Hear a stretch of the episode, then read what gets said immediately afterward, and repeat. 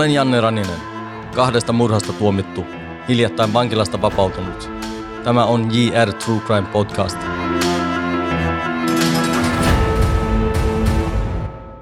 Tämän jakson vieraan. Mä oon Holmavuon Heidi, rikoskirjailija, rikostoimittaja. Kiitos Heidi, että tulit JR True Crime Podcastiin. Tämä on ihan mahtavaa välillä näin päin, että joku esittää kysymyksiä, etkä ole aina se, joka itse esittää kysymyksiä. Niin sähän työksesi esittelet paljon kysymyksiä.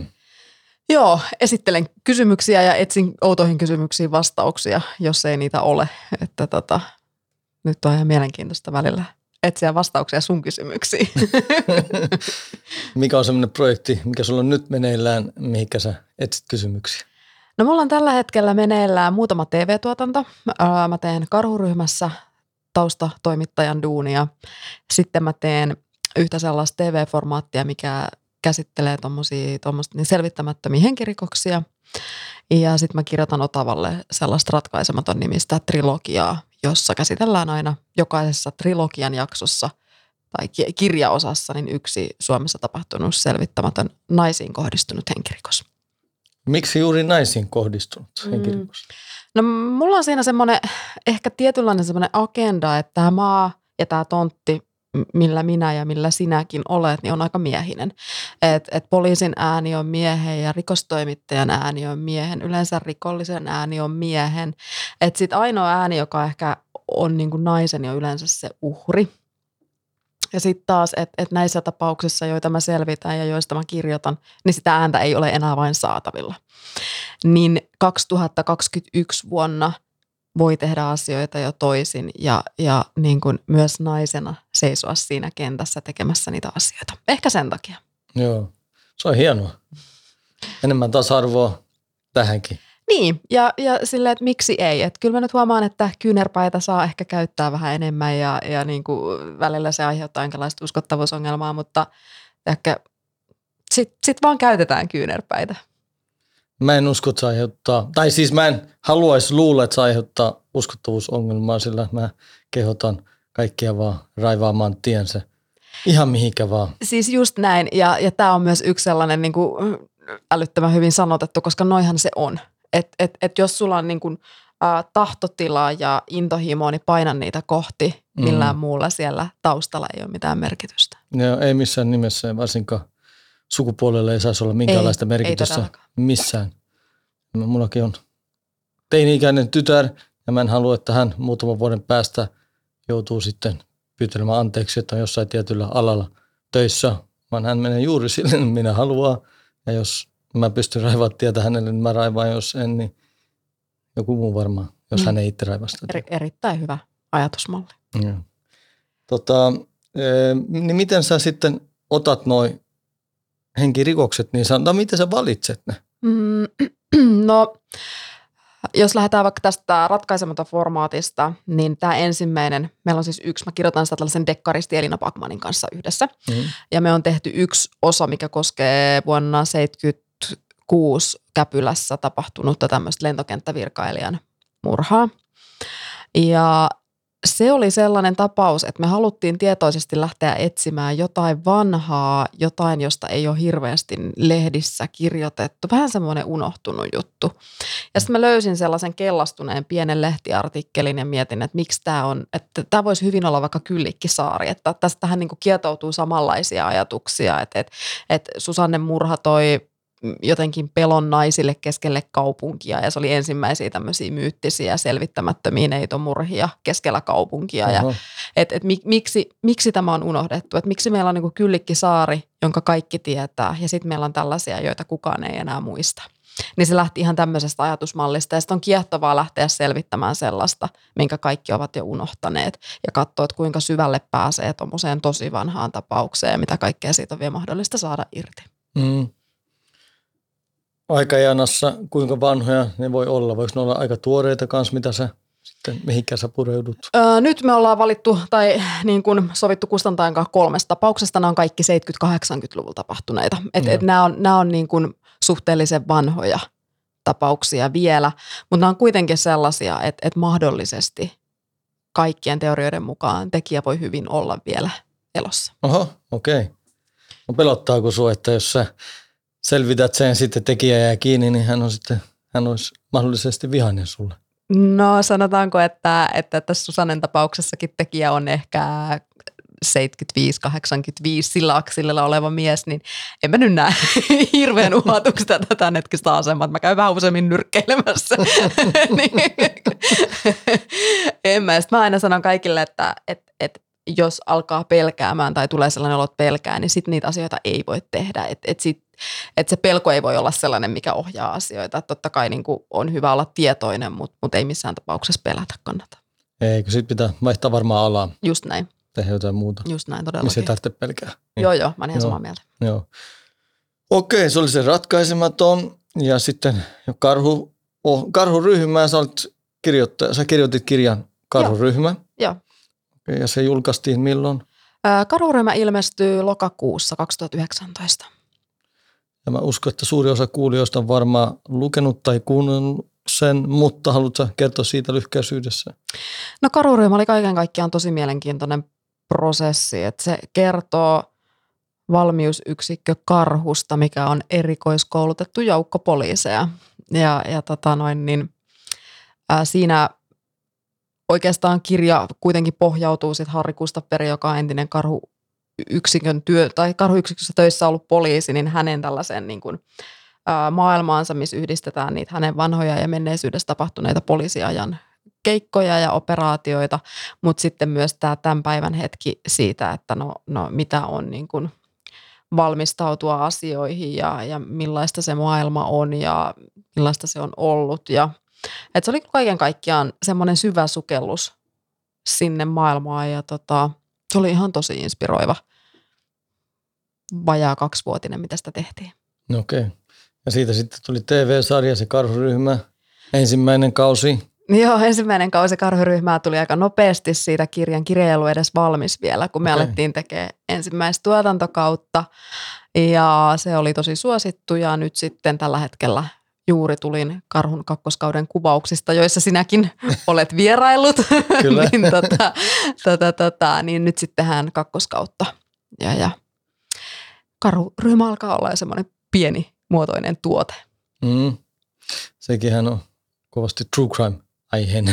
On. Ja sit mikä niin kun on mielenkiintoista, että ne syventää toinen toisiaan. Että sä voit lukea Karhuryhmä-kirjaa ja sä pääset jollain tapaa niin kun luomaan oman mielenmaisemasi, mitä on tapahtunut. Sitten sä pääset katsomaan ohjelmaa, jossa sä pystyt kuitenkin, tai ton henkistä ohjelmaa ei Suomessa kuitenkaan vielä tehty, missä niin kun sitten poliisi ja mahdollisesti joku sellainen, jota hän on ollut kiinni ottamassa, niin keskustelevatkin yhtäkkiä sulassa sovussa, että miten sä näit sen tilanteen ja miten mä näin sen tilanteen ja niin kuin mikä on sun totuus ja mikä on mun totuus, niin sehän on tosi mielenkiintoista katsottavaa. On, ilman muuta. Näkee sen kokonaiskuvan, niin kuin sanot siinä. Näkee sen kokonaiskuva ja sitten siinä myös huomaa, tai ainakin mä tekijänä huomaan, että puhutaan hyvin samanlaisista asioista niin kuin molemmilla puolilla, että olet sä niin kuin poliisina tai olet sä niin kuin rosvona, niin ne puhutaan hyvin samanlaisista tematiikoista, semmoisesta veljeydestä ja ne on niin samankaltaisia maailmoita. Toinen on lain toisella puolella, toinen toisella puolella. Et se on mielenkiintoista, että ne nivoutuu tosi vahvasti yhteen. Kyllä, me keskusteltiin Harrin kanssa just paljon, kun mä olin haastateltava siinä ohjelmassa, että pitää olla tietynlaisia, en mä tiedä, ominaisuuksia, mutta niin siinä varmaan valmiusyksikössä kuin sitten rikollisessa maailmassa siellä, näin mä nyt haluan sanoa huipulla, mutta jos sä teet sitä ammatikseen, niin sitten pitää olla määrätietoisuutta ja pitää kykenä kestää stressiä ja kaikkea tämmöistä. Ja mua itse naurattaa usein paljon, että niin rikollisessa maailmassa tietyissä paikoissa on kova vaikenemisen kulttuuri. Mä tiedän myös, että poliisissa monissa mestoissa on myös vaikenemisen kulttuuri. Niin oliko sulla semmoisia haasteita sitten, kun sä haastattelit näitä muita karhulaisia tai haastattelit sä heitä sitten? Joo, haastattelin ja on tietenkin nyt sitten niin kuin saanut kunniaa monen loistavaan karhuyksikön poliisiin myös tutustua. Totta kai on olemassa tietyt asiat, mitä vaikka mäkin olen kuullut, mitä ei voi sitten kertoa eteenpäin ja muuta. Ja sitten on niin kuin paljon asioita, mistä puhutaan, mutta niistä ei ehkä puhuta niin, että ne nyt olisi yhdistettävissä tai tunnistettavissa mihinkään. Mut kyllä munkin päässä on paljon sellaista dataa ja tietoa, mitä mä tiedän, että en mä nyt voi koskaan missään hyödyntää. Mutta sitten mä yritän sitä jotenkin käyttää sitä hiljaista tietoa hyväkseni näissä mun omissa niin kuin ratkaisemattomissa projekteissani. Mutta joo, ihan samanlaiset lainalaisuudet. Se on tosi jännä maailma. Sä tietenkin tiedät sen maailman, miten jännä se on, mutta ulkopuoliselle sitä on jotenkin todella vaikea selvittää. Et ihmiset tosi paljon kysyy, että no mikä niissä kiehtoo tai miksi se on noin kiehtovaa. Ja sit, siinä on niinku sitä vaikeaa jotenkin selittää auki. Et mä yritän aina selittää sen auki niin, että mua kiinnostaa sellainen tiedon ja ymmärryksen lisääminen asioihin. Et ihmisen tavallinen ajatusmalli on sellainen, että on hyvä ja paha. Niin.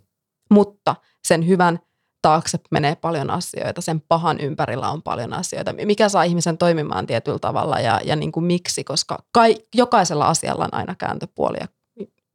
Et mun mielestä niin kuin jokaisen pitäisi pystyä laajemmalla skaalalla katsomaan tätä maailmaa, kaikkia asioita, joita siinä on. Ja tämä on yksi syy, miksi mä haluan tehdä näitä asioita myös itse, että mä saisin ihmisille ymmärrystä siitä, että kaikki ei ole mustaa ja valkoista, vaan siinä välissä on niin kuin miljoona muuta sävyä. Niin, näinhän se on.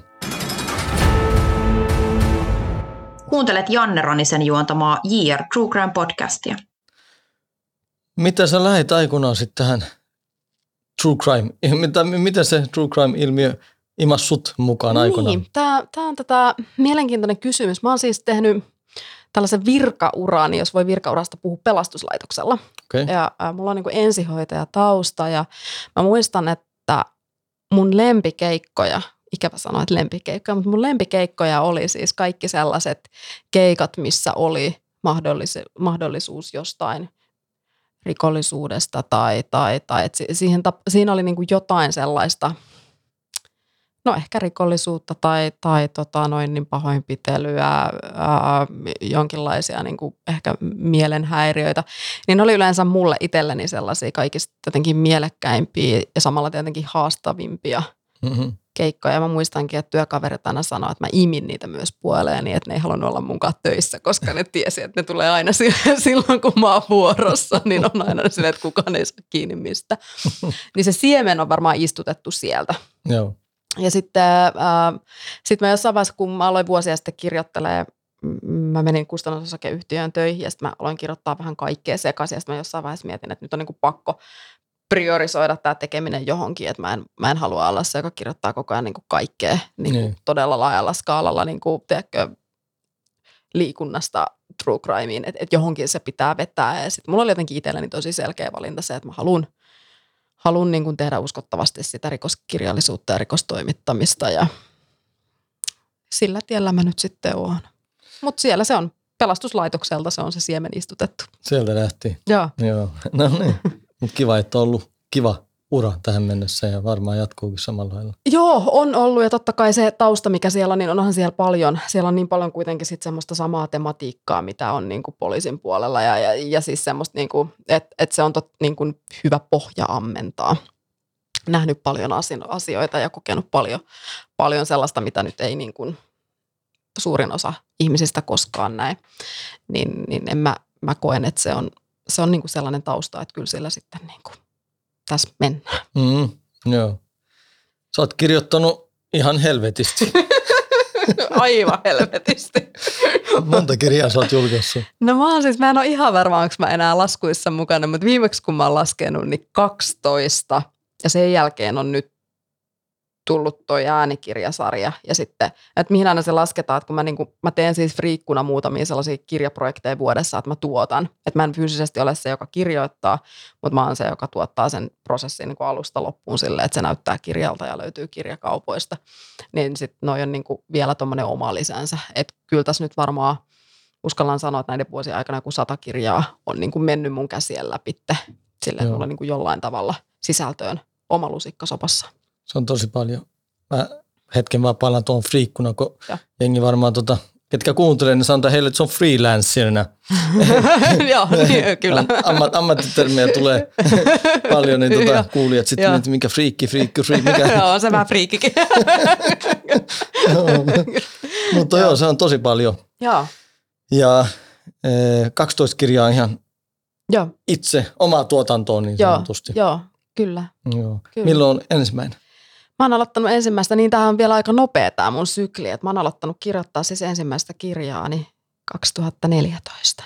2014, 7 vuotta sitten. Se ei tiedäkö, että mä en ole hirveästi tehnyt muuta kuin kirjoittanut nämä vuodet.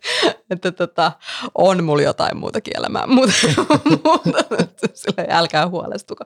Mutta siis joo, että toi on niinku se aikataulu. Sitten taas toisaalta asiat, jotka lähtee rullaamaan. Että kun sä löydät jonkun oikean suunnan, niin sitten se lähtee vähän lumipalloefektimäisesti menemään eteenpäin. Ja 2015 mä oon hakenut virkavapaata vuoden ja 2016 yritin hakea toiseen, en saanut, niin sitten mä sanoin, että no terve mekkis kirjoittelee sitten vaan. Ja sillä tiellä mä oon. Okei. Okay. Onko sulla jokin tietty kaava, kun kirjoitat? Siis miten se lähtee? No mulla ei ole mitään kaavoja. Et nyt tietenkin, kun mä teen tällaisia niin kuin true crime, henkirikos, tämmöistä, niin mulla pitää olla silleen selkeästi, että okei, että mitä on niin kuin, mä teen siis yleensä semmoisen oman tutkintaseinän postitlapuilla, että mitä on tapahtunut, missä on tapahtunut, kuka on tutkinut, mitkä on silminnä. Siis kaikki sellainen data, mitä on saatavilla, niin mä kerään ne ensin mun seinälle ja sit mä alan siitä pikkuhiljaa rakentaa sitä. Ja nyt tietenkin vielä ratkaisemattomassa, kun meitä on 2, niin meillä on live-doksi, mihin me sitten molemmat kirjoitellaan ja päivitellään. Ja sitten se on parhaimmillaan kyllä tosi rikastuttavaa, että sulla on toinen tyyppi siellä vielä, joka tekee. Ja sitten Elina tulee ihan puhtaasti dekkarimaailmasta, eli hän kirjoittaa tämmöisiä niin kuin rikosdekkareita, eli hän keksii rikoksen ja ratkaisee sen itse. Joo. Ja sitten taas mä pysyn taas aika silleen siellä faktamaailmassa, että mitä on niin kuin tapahtunut ja mitkä nyt on oikeat mahdolliset tutkintalinjat ja muut. Niin sitten kun nämä 2 maailmaa yhdistää, niin siitähän voi tulla ihan mitä vaan. Kyllä. Oon mä samaa mieltä sunkaan, että on aina kiva pallotella joulukaan. Ja se tuo sitä siihen projektiin paljon enemmän. Niin. Sitä uppoutuu siihen, sitä ei näe mitään muuta kuin oman näkemyksen. Niin. Kyllä. Ja siis just toi, että sit kun sä et niinku loppupelissä, mä en tiedä onko sulla sama, kun sä palautat sit jonkun tekstin tai joku, niin sä oot jo niin sokea sille, mitä sä oot tehnyt. Että ihan sama kuin meiltä lähti Karhuryhmä painoa, niin mä en tiennyt yhtään. Mä en yhtään tiennyt, mitä sieltä tulee, koska mä olin niin jotenkin vaan syvällä siinä, että mä en enää yhtään pystynyt ajattelemaan ulkopuolisen silmin, että onko tässä mitään järkeä. Että se oli niin kuin mun ensimmäinen sillä, että toivottavasti tässä ei tullut ihan paskaa. Niin. Kyllä mä tunnistan tuon. Sitä kirjoittaa ja tulee sokeeksi silleen, joka toinen päivä se on ihan paskaa, joka toinen päivä tää on hyvä, niin. Tästä tulee bestselleri.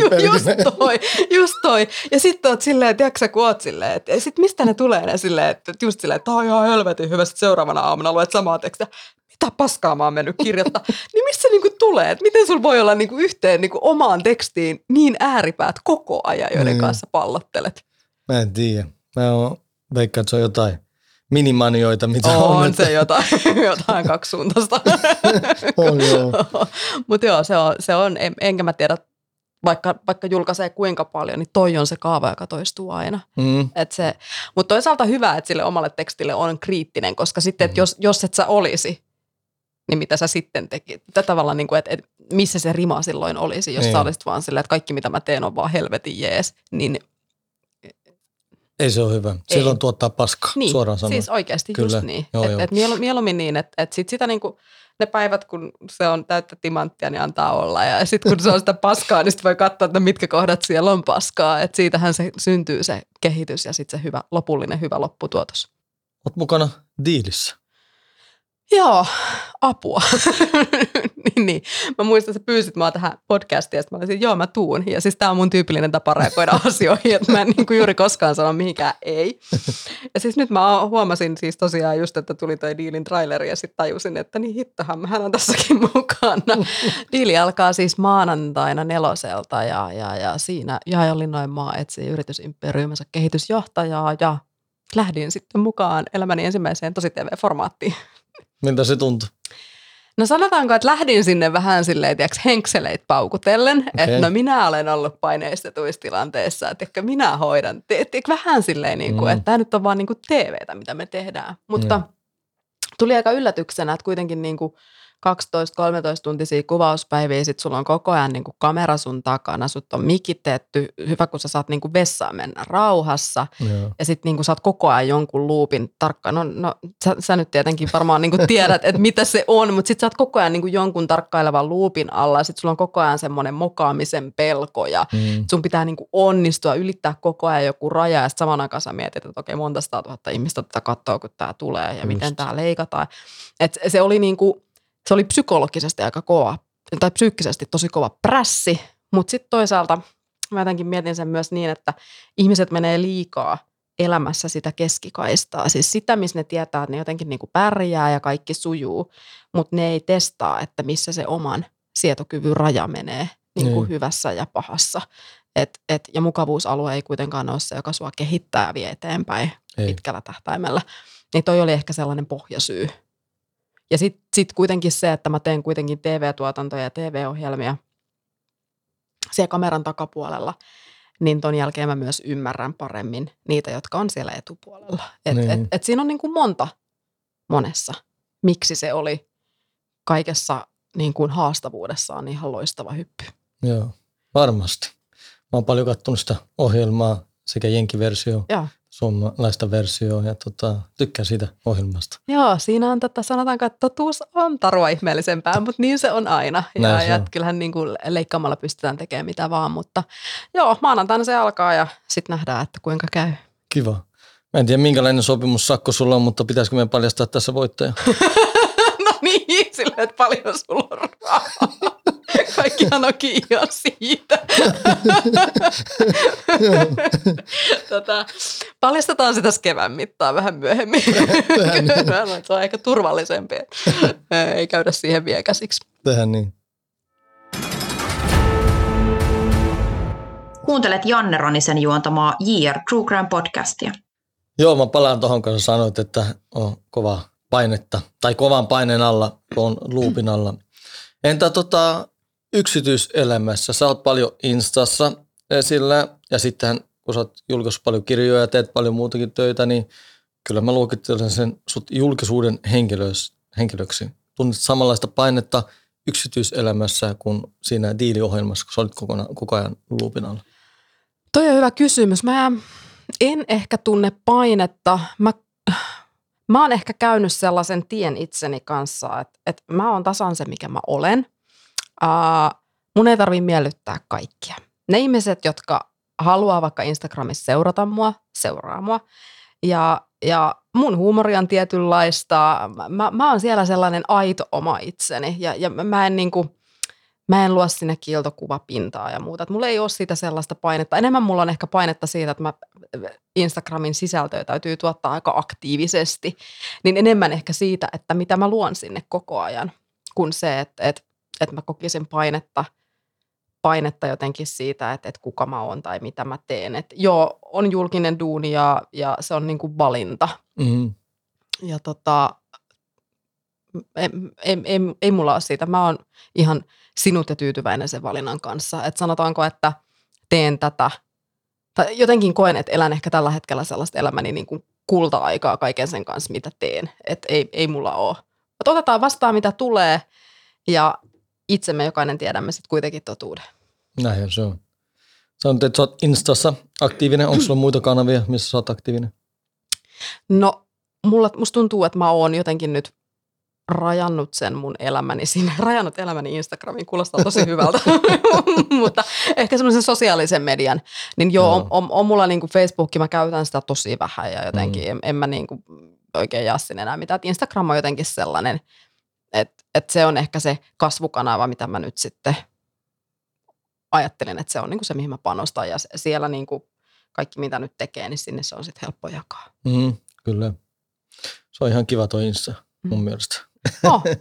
Ja siis ja siis ihan samalla tavalla. Tästä voisi saada, niinku, tiedätkö, mulla on vähän väliin sellainen olo, että ei kun mä haluaisin tässä sulle kysymyksiä. Niin ihan samasti ja niinku, samalla lailla sen se on sulle, että samalla lailla säkin olet niinku, sen loopin alla ja niinku, julkisuuden henkilö ja sun tekemistä seurataan ja sitä seurataan niin kuin monelta eri kulmalta ja monella eri tavalla. Mm. Kyllä, saat esitellä kysymyksiä, eihän milloin haluat. Saat, anna mennä vaan, anna luvan siihen. Ja pyrin vastaamaan kaikkeen, jos on jotain, mihinkä en halua vastaa, niin sitten vastaa ihan niin kuin säkin saat olla vastaamatta. Mutta joo, kyllä mäkin koen tietynlaista painetta. Mä olen sanonut nyt, kun mä aloin tekemään tätä podcastia, mä aloin katsoa siellä Spotifyn listoilla, jumalauta, kun on kiva olla siellä korkealla trendaavien podcastilla. Mä kävin 3. siellä trendaavien podcastia, jumalauta on hienoa. Sitten tippui johonkin 9. sijalle, sitten miettii, että ei jumalauta, onko mä tuottanut jotain paskaa taas. Sitten miettii, että mitä helvetti mä tommoisen mietin, saatana.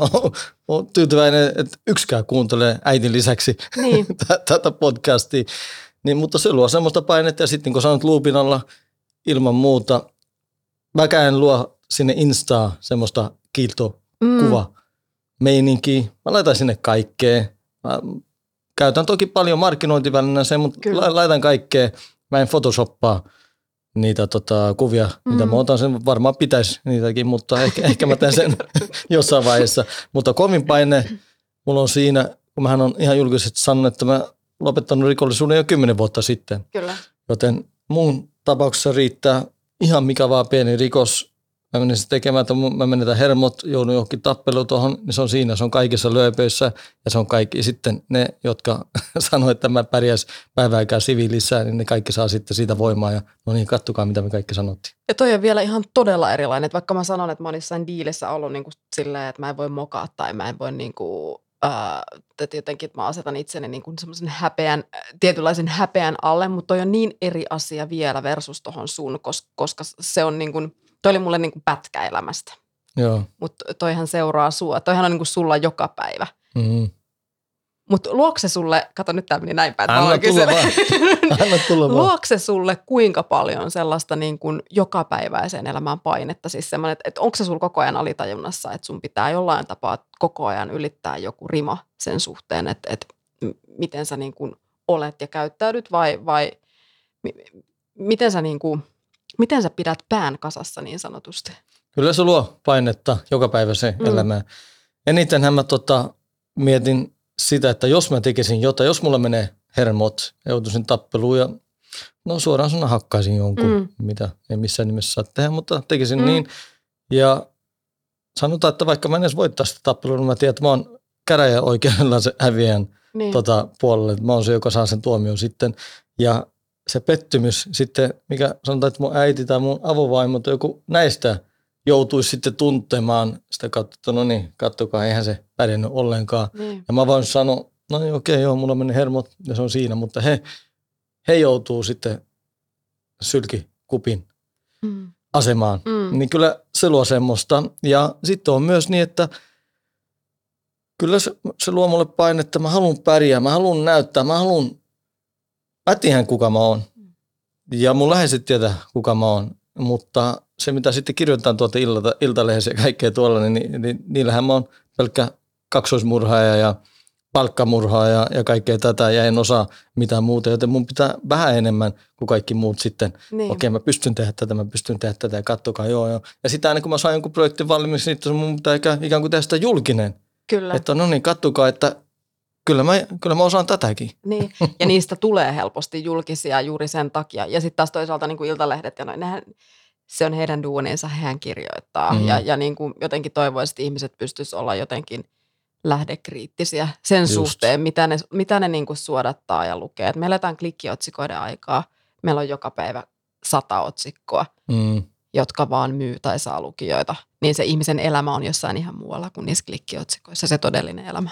Kyllä mä haluaisin, että pystyisin olla ihan missä vaan normiduunissa, ilman että ihmiset tunnistaisi mua entisenä minänä. Tai entisenä minä se joka eli sitä rikollista elämää. Mutta nyt asialle vaan pitää antaa aikaa, koska kyllähän siihen sulle tulee kilometrejä asioita päälle, niin se vaan painuu. Mutta nyt vaan on se hetki, että tavallaan nyt täytyy tehdä se todistelu ja se jotenkin ihmisten sellainen niin kuin puolelleen lunastaminen, niin sit niin kuin muutaman vuosien päästä se on paljon helpompaa. No. Mä naurattaa usein, kun jengi, mä oon ollut haastattelussa, niin sit jengi kysyy, kun mähän pääsen nyt 1.3. virallisesti ihan kokonaan vapaaksi. Mä pääsen tuosta pannosta eroon, se on puolentoista viikon päästä, nyt kun me nauhoitetaan tämä tai tätä, niin monet sitten kysyy, mitä sä aiot alkaa tekemään 1.3. Ihan niin kuin mun rikollinen elämä ja kaikki loppuu siihen 1.3. ja 2.3. sitten. Mä vastaan aina, että mä teen samaa, mitä mä oon nyt tehnyt 10 vuotta. Kyllä. Mulla on ollut yritys jo 8 vuotta. Mä oon ollut melkein 3 vuotta nyt ruotsalaiselle kustantamoyhtiölle tehnyt hommia, ettynyt, skautanut äänikirjoja, tuottanut niitä, varmaan 100 näiden vuosien aikaa, sitten kaikkea muutakin. Niin ei se ole niin, että 2.3. mä menen töihin ja sitten mä alan ajattelemaan, okei, pitäisikö jättää toi rikolliset hommat taakse.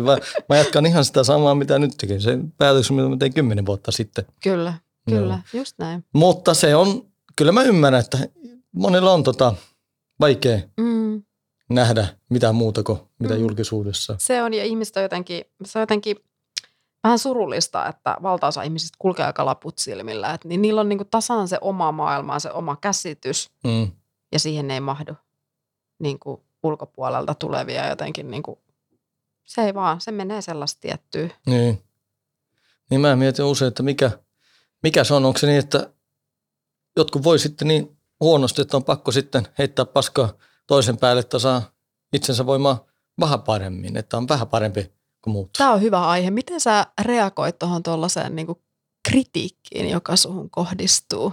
Tämä on ihan sairasta. Mä avon vaimoni nauraa tolle. Eli aina kun tulee jotain kommenttia tai tommosia, niin mä vaan nauran niille. Okay. Ne ei satuta mua ollenkaan. Ne antaa mulle voimaa. En mä tiedä, se on jotenkin sairasta, mutta se niin kuin sisunnut. Kyllä, niin ja se on jotenkin bensaa vaan, että antaa, okei, tuommoistakin kirjoitetaan. No ei mitään, tehdään sitten vielä enemmän tuunin, tehdään vielä enemmän, että tuotetaan vielä joku kirja, tehdään jotain tuossa on vielä toi. Ja sitten mun avoaimo, sehän ei tykkää ollenkaan hänestä kirjoittaa, kun hänestä on kirjoittanut tosi rumia asioita, muun muassa sen vuoksi, että hän on munkaan. Ja sitten kun musta taas kirjoitetaan, niin en mä tiedä, mä en välitä ollenkaan. Mutta on tosi hyvä, jos pystyy olla noin. Mä en ole ikinä ymmärtänyt niitä ihmisiä, jotka kritisoi siellä keskustelupalstoilla semmoista niin kuin moukaria, joka tulee koko ajan. Että missä se oma elämä on? Ei mulla ole aikaa ruveta niin kuin skauttaa ketään ja sitten kommentoimaan. Jos mulla on asiaa, niin mä soitan tai laitan viesti henkilökohtaisesti. Niin mä en ymmärrä. Ei, se on ihan naurettavaa. Se on ihan kakara meininki. Oh. Ja sitten musta tuntuu, että se vaan niin kuin yltyy koko ajan. Kyllä, joo. Joo, niin se ei jotenkin vaan tartu muuhun. Mä saan siitä vaan voimaa.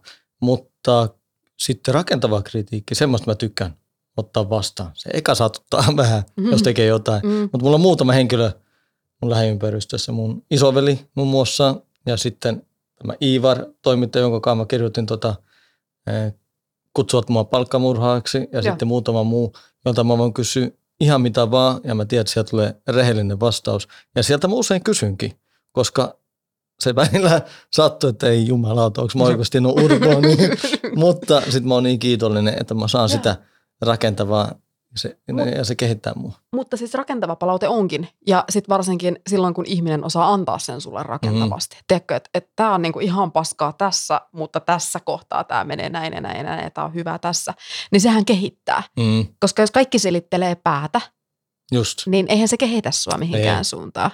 Et en mäkään niinku, on kiva saada hyvää palautetta ja vitsi miten makeeta ja sitä ja tätä. Totta kai se tuntuu hyvältä, että jes mä oon onnistunut, mutta kun se ei kehitä mua. Et sillä mä niinku yritän saada ihmistä aina irti, että sano mikä tässä menee niinku ihan suoraan sanottuna vituiksi. Että mikä menee niinku vituiksi, mitä mun ei olisi ikinä pitänyt tässä tehdä, koska ne on ne, mistä mä pystyn myös tuottamaan parempaa sisältöä ihmisille. Kyllä, aina pitää kehittää. Kyllä, just näin. Et mä en halua tyytyä siihen. Ja sitten kun se oma rima on asetettu, sama kuin sulla, sä oot kirjoittanut kirjoja ja nyt sä teet podcastia ja kohta varmaan oman TV-ohjelman, niin kun se rima on tietyllä korkeudella, niin sun pitää koko ajan ylittää se oma rima. Kyllä. Ja sä itse asetat sen riman, kukaan muu ei aseta sitä sulle, sä asetat sen aina itse. Näin se on. No miten sä otat vastaan kritiikin? Niin, toi on hyvä kysymys, koska mä en ihan hirveästi käy lukemassa mitään. Okay.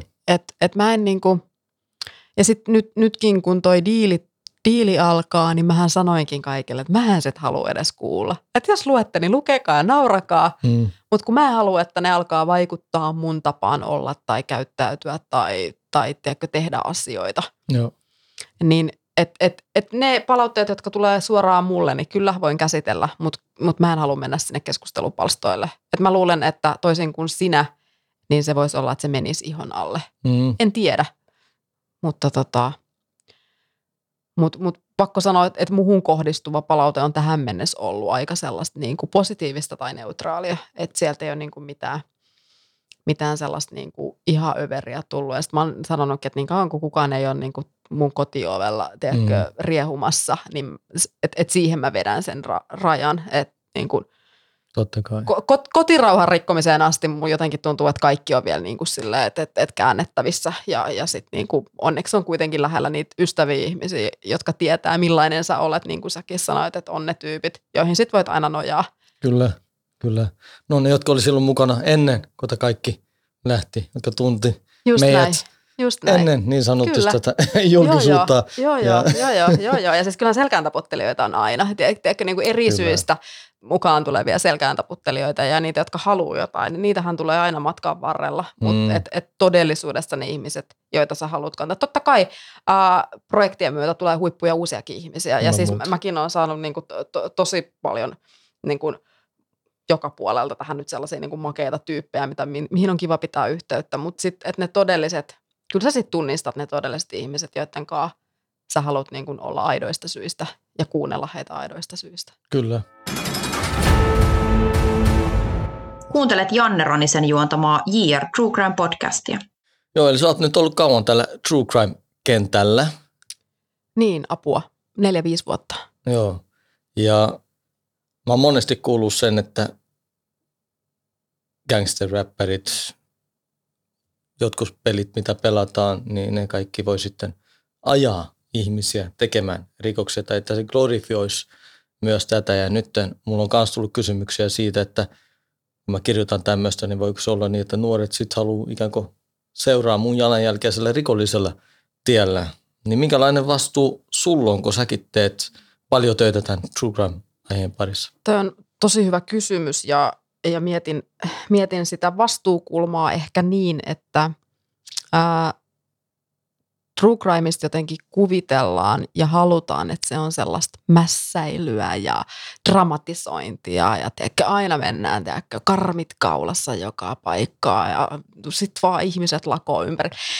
Se tulee varmaan niin paljon tuolta elokuvamaailmasta ja sieltä, mihin me on jotenkin niin kuin tukehdutettu tai opetettu, että se on sellaista. Mutta sitten kun puhutaan niinku true crimeista, puhutaan siis todellisuudessa tapahtuneista asioista, niin mä vältän sitä mässäilyä ja mä mieluummin teen ehkä jopa vähän tylsästi kuin niin, että mä jotenkin överisti lähden mässäilemään asioilla, koska siellä on aina joku, jolla on haavat edelleen. Aina joltakin löytyy joku, jolla on haavat auki siitä tapahtumasta. Joku on menettänyt läheisensä, vanhempansa, lapsensa. Tiedätkö? Ja mä en halua olla se ihminen, joka alkaa repimään niitä auki. Et mun tapani tehdä true crimea on lisätä ymmärrystä, antaa vastauksia, mutta tehdä se niin, että se kunnioittaa sekä uhria että uhriomaisia. Joo. Se on kyllä hienoa. Joo, ja toi on se asia, että mässäilylle ja sille kaikelle on paikkansa, mutta se ei ole sitä, mitä on tapahtunut tosielämässä. Että se voi olla sitten jotain elokuvaa ja fiktioa ja bla bla bla bla. Niin olkoon se siellä ja sille on paikkansa ja totta kai mäkin tykkään katsoa paljon niin kuin rikossarjoja ja leffoja ja mä tykkään siitä maailmasta. Mutta mä pystyn erottamaan ne toisistaan. Ja sitten se, että mitä jotenkin niinku, että mehän ei voida suojella ihmisiä, kun sä sanoit, että noi pelit ja tollaset, että jos, tai se, että sä kirjoitat jostain, niin mehän ei voida suojella kaikkia maailman ihmisiä. Että me ei voida lopettaa tekemästä asioita sen takia, että me pelätään, että joku reagoi jotenkin. Et loppupelissähän se vastuu kaikesta tekemisestä on kuitenkin sillä yksilöllä itsellään. Ja sitten, että jos tulee itselle sellainen olo, että joku ihannoi tai alkaa tapahtua jotain, niin sitten se on jo isompi pyörä siihen, että en minä niin kuin kirjoittajana tai sinä pystytä kuitenkaan sit vaikuttaa. Ei pystytä vaikuttaa siihen. Ja mä oon samaa mieltä sunkaan, että sitä mässäilyä kyllähän sitä saa. Siis kyllähän munkin elämästä saa tosi hienon action kautta rikoselokuvan 1,5 tunnin mittainen, mutta kyllä mun elämästä sitä, mitä kaikkea on ollut, saa myös varmaan 10-tuntinen tragedia-leffa. Ja nyt mä en sano, että mun kohdalla vaan heille, jotka mä oon aiheuttanut tragedioita uhrille, uhrien omaiselle, kaikkea tämmöinen, heidän kärsimystä, kyllä. Niin varmaan saadaan sekin. Olen kyllä sun kanssa siinä samaa mieltä, että en mäkään halua mässällä noilla rikoksilla. Mä haluan toki nostaa esille niin helvetin raalla tavalla, mutta mä haluan just nostaa esille sen vuoksi, että nuoret, jotka on samassa tilanteessa, jossa mä olin silloin, ne katsoo ja lukee sitä ja sitten ne huomaa, mihinkä se johtaa. Tai jotta ei jumalauta, ei tuossa ole mitään järkeä tuossa hommassa. Kyllä mäkin tunnen tiettyä vastuuta siis siitä, mutta sitä pitää vaan päättää, millä kulmalla sen tekee ja olla uskollinen sille. Ja sitten niin kuin sanot, on myös katsojan ja lukijan ja kaikkien näiden vastuulla, mitä sieltä poimitaan ja mitä ei. Just näin. Ja sitten jos alkaa liikaa miettimään sitä, että tiedätkö, että missä kohtaa nyt sitten mitä voi sanoa ja mitä voi tehdä, niin sittenhän siitä lähtee koko punainen lanka siitä tekemisestä. Että loppupelissä totta kai on niinku tietyt journalismin vastuut ja bla bla bla, ja niitä täytyy noudattaa ja tiedätkö, tehdä asioita hyvien sääntöjen ja tapojen mukaisesti. Joo. Itsestäänselvyyksiä. Mutta sitten loppupelissä kyllä mä sanon, että aina joku pahoittaa mielensä siitä, millä tavalla. Teet sä ihan mitä tahansa, vaikka sä kirjoitat kukista ja mehiläisistä, niin joku pahoittaa mielensä siitä sun tavasta tehdä se, että tämä maailma on vaan sellainen, eikä niin kuin, ei me sitä tekemällä niin kuin sillä, mitä me tehdään, niin kuitenkaan käännetään. Että. Ei, mä uskon, että siis tehdään tästä parempaa. Näin mäkin uskon, niin kuin, ja just se, että se mitä säkin olet nähnyt ja kokenut ja miten hienosti sä sitä niin kuin nyt tuot ja sanoitat ja kaikkea, niin mä luulen, että tuolla on kuitenkin niitä, jotka on siinä kiikun kaakun ja ne saa susta sitten jonkinlaisen sellaisen esikuvan astua oikealle polulle. Just vaikka niin kuin, no jos vaikka miettii vaikka Mehmetin Miikaa, joka tekee tosi paljon nuorten kanssa duunia nyt. Tekee ihan älyttömän hyvää duunia, tekee kyllä. Sitä puhtaasti sen oman taustansa kautta. Joo. Niin sit mä niinku kuitenkin uskon, että vaikka puhutaan minkälaisista asioista, niin me voidaan kääntää asiat myös hyväksi. Kyllä, näin se on. Nyt alkaa aika pikkuhiljaa loppumaan ja on erittäin kiitollinen, että tulit haastateltavaksi. Kiitos, tää on ollut äärimmäisen avartavaa. Erittäin mukavaa. Kiva. Ja käykää kaikki katsomassa Heidin Instaa ja tutustukaa muuhun kaikkeen tuotantoon, mitä on ratkaisematon tulee nytten. Joo, ensimmäinen ilmestyy tammikuun lopussa ja toista aletaan tyhjältä pöydältä kasailemaan, että nyt lähdetään sitten kohti Kankaanpäätä seuraavan murhamysteerin pariin. Mahtavaa. Ja nyt kun olet tullut vieraana tässä JR True Crime podcastissa, niin haluan sanoa, että säkin sait nyt sitten JR-merkinnän. Joo, se on tietyissä piirissä varmaan hyvä ja tietyissä huono, mutta mä oon siitä ihan kiitollinen. Kiitos tästä. Ole hyvä. Kiitos, että kävit ja kiitos kaikille kuuntelijoille, että olitte kuuntelemassa ja seuraavaan podcastiin tai seuraavaan jaksoon. Moikka! Moi!